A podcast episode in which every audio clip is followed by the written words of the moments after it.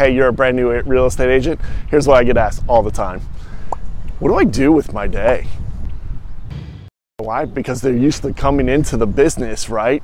They've had a job. They had to show up somewhere at nine in the morning. They had to like get these projects done by 11. Then they get to go to lunch at 12 and come back at one. You're able to be free in real estate to kind of choose what you want, and a lot of people aren't comfortable with it. I mean, honestly, a lot of, it takes a lot to get used to. Like, there's nobody who's going to tell you what to do, or you're not going to get fired, you know, if you don't go do something. But then that's the flip side too. You know who really tells you what to do? Your bank account.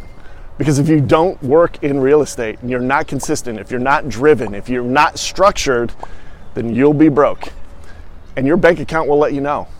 And so you have to get some structure. You have to learn how to time block. You have to do different things as a realtor to service clients.